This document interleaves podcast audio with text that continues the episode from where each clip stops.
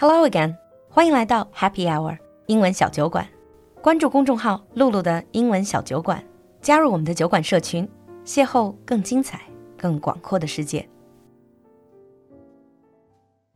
Hello everyone and welcome to America Under the Microscope Advanced Episode. Hi Lulu. Hi James. So let's continue with the talk about election. Oh no. First of all, obviously, it's something that everyone in America is talking about. Yeah, you can't avoid it because it's everything. So right now, since we're in the last month before the election, campaigning has gone into overdrive. But honestly, they've been campaigning for months now, probably since the beginning of the year. You know, since it is one of the most important things, basically, in the political life in America, when do people learn about these things? Because, I mean, it sounds really complex. Do kids learn these kind of things at the basic knowledge in school?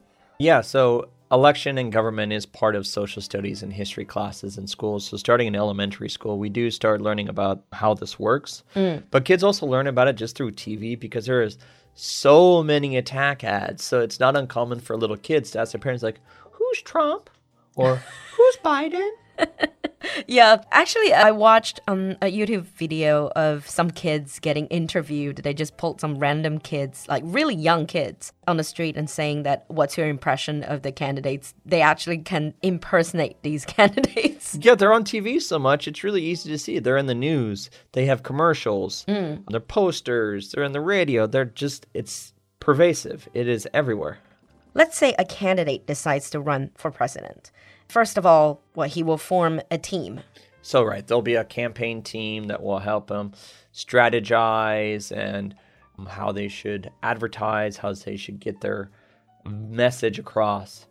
And so this is done with, most commonly now, is TV ads, whether it's through internet TV services like YouTube or if it's just on regular broadcast TV.Forgive me for saying this, but it almost sounds like they're trying to debut some sort of rock band. It's like, yeah, to package them and to put them on TV. That's not actually that far from the truth. So they have these ads, and there are two kinds. There's just ads about the candidate, you know, what they'll do. And then we also have attack ads, which are directly attacking their opponents. So it's like, this person did this, this person did this. If you vote for this person, bad things will happen type.And that is totally okay, right? It's totally okay as long as you're not lying. Oh, okay. You can't lie, but you can omit or you can twist the truth as long as it's not a lie. And you can always imply things because they can just like, I didn't say that. Uh-huh. So basically the gray area. Yeah.And all these different types of media, for example, TV stations, they also have obviously their own preferences.Well, yeah, they do, but officially they're not supposed to. They're not supposed to, but maybe they will still edge out. And what else? Apart from showing ads, they also have to be at events. There'll be rallies and events, but one of the big thing is because running for president is really expensive. It does sound like it's very expensive if you have to have TV ads running all the time. It's not just that. You need transportation costs. You need to pay for your staff. The whole election budget thing is public information. They have to record everything, say where they spend it, and it's monitored. So they have to do a lot of fundraisers. I'm sure someone thought of it before, but has anyone thought that this is like a huge waste of money? Yeah, most Americans think that actually. Especially if there are other things that really require money.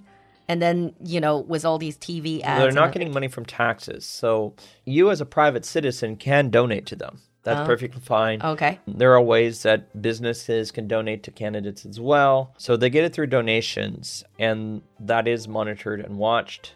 Sometimes I've seen this in TV shows or movies. You said private citizens. Like, even if you're not attached to any parties, organizations, you can say, I really like candidate A, and I want to hold a private fundraiser to raise money so I can donate to his campaign team.Right. And I can basically just call everyone I know and say, all right, I'm going to... Yeah, I'm going to have a steak dinner. In order to eat this steak dinner, you need to pay $1,000 per plate. Money will go to the candidate's re-election or candidate's election campaign.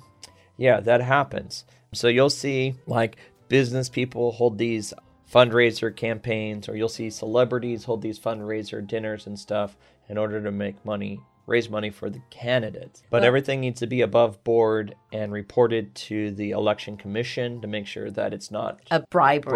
Mm-hmm. And then they also have debates. They just had a debate this year. And I'm sure a lot of people have watched it. There are supposed to be 3 more debates, although this year of 2020, there may or may not be more debates because of the situation around the world. Mm-hmm. We don't know. But usually there are 4 debates, 3 presidential, 1 vice president. On different issues or? They change. Usually it'll be whatever the main issues are. Okay, ones that are always come up, economics. Always show up because there's always economic issues of some sort. Yeah, and it's something that everyone cares about. Yeah, other ones that are common are like healthcare, government funding, or things like that. Those are pretty common issues. They show up a lot. And there's also like current issues. Yeah. And you mentioned rallies. So this would be the candidate goes around to meet with supporters? Yeah, they'll go meet with supporters. They'll go and give speeches.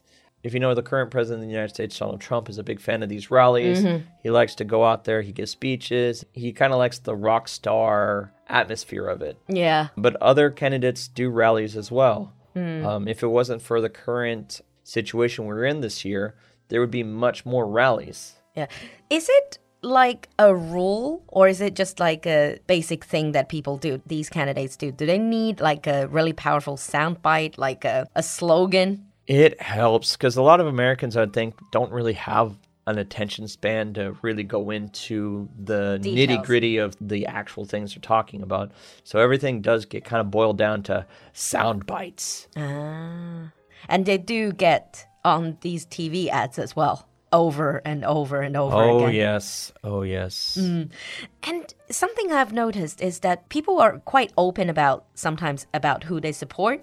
They would have all these paraphernalias. Oh, yeah. So I support it someone, is, especially right now, it's not uncommon to go around people's front yards. We'll have posters for whichever person they're supporting. They'll wear clothing, stickers, buttons, hats, all in support of the candidate they're going to vote for.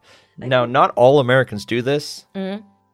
Actually, a good number of them don't, but there is a sizable portion that will openly advertise. But would that get you into potential trouble or like arguments? For example, if this neighborhood generally leans towards one candidate, but you want to vote for the other candidate and you're all very, very open about it? Absolutely. There have been cases of people stealing these signs out of people's yards, vandalizing their homes because they're against another party.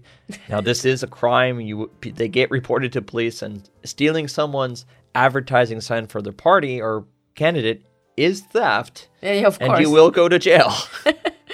When I teach students, we always talk about, small talk topics or taboo topics, and political views always is considered one of those taboo topics. Very much so. Yeah, so it is not okay, even though people are really open about it, but it's not okay, even during these times, to go to an American and just say, like, who are you going to vote for?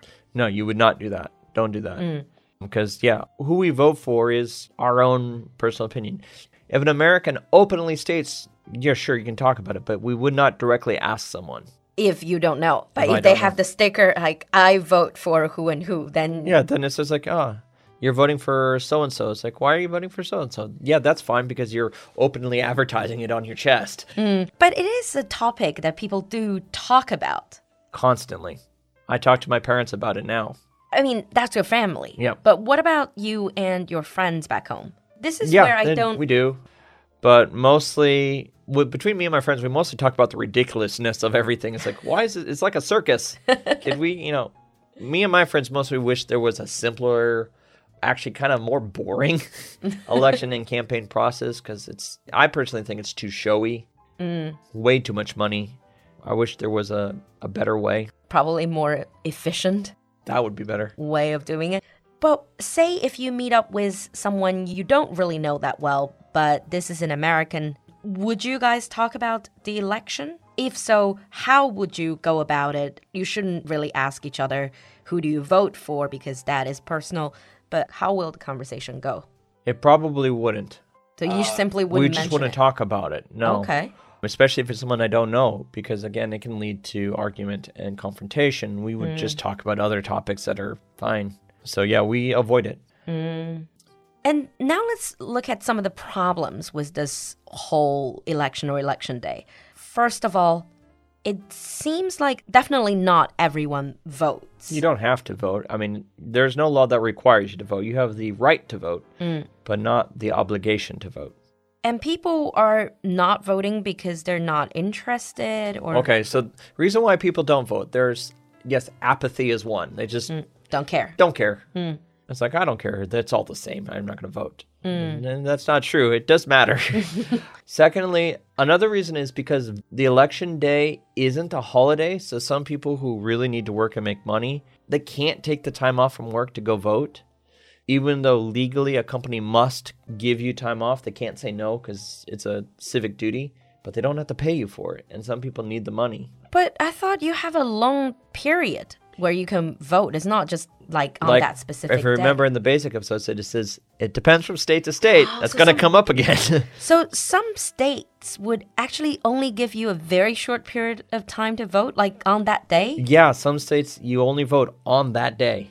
Doesn't make any sense if you don't have enough human resources to really manage. Well, you have to realize that doing it this way, it does, depending on the political party, controlling who can vote can greatly affect who wins. Oh, wow. Well, smart. So that's like a tactic. It is a tactic. I see. And it's a dirty tactic, but it is a tactic that is used. That's why in some states, they make it harder to vote. Some states make it easier to vote. Sounds like this mail-in votes is a bit problematic. It's like there are a lot of restrictions at what is counted as a valid mail-in vote.